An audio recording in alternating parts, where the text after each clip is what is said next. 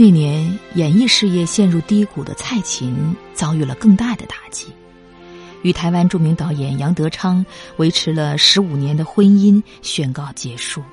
那段日子，她非常痛苦、茫然，不知道该向何处去。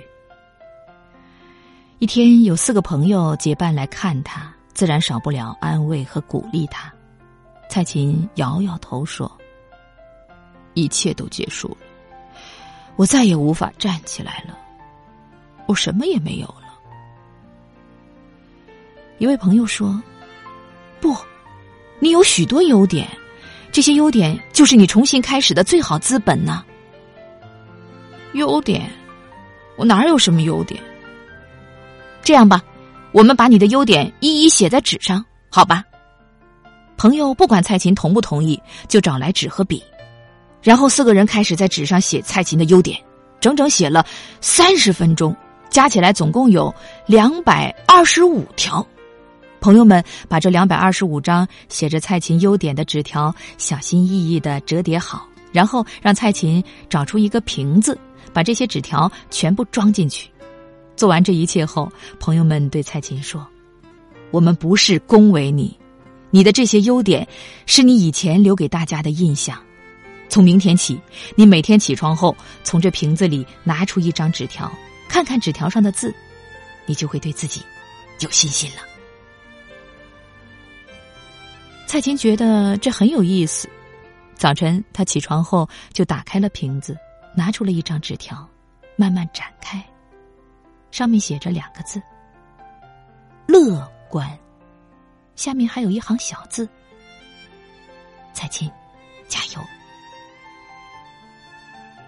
看着纸条，蔡琴的眼睛湿润了，她感受到了来自朋友的关爱，心里暖暖的。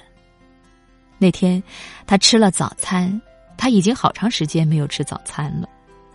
第二天早晨，蔡琴从瓶子里拿出第二张纸条，上面写着两个字：“聪明。”她笑了，没想到在朋友眼里自己是个聪明的人。第三天。蔡琴手中的纸条上写着：“有歌唱天赋。”第四天，蔡琴手中的纸条上写着：“进取心强。”第五天，第六天，两百二十五张纸条，每张纸条上都写着朋友对自己的评价。不知从哪天开始，蔡琴开始微笑。开始昂着头走到大街上，开始坐在窗前为自己的未来规划。那段伤痛的日子，两百二十五张纸条给了他力量，使他认识到，在别人眼中自己并不是一个失败的女人，在别人眼里，她有这么多优点，有什么理由不重新来过呢？阴云渐渐消失。太阳缓缓升起，告别伤痛，蔡琴带着信心和歌声再次走上了舞台，仿佛又回到了青春岁月。她的事业进入了第二个春天，她醇厚低沉的嗓音让歌迷沉醉。中年的她越来越美丽。在人生旅途中，总会有跌倒的时候。生活中，我们难免会遭遇挫折，陷入困境。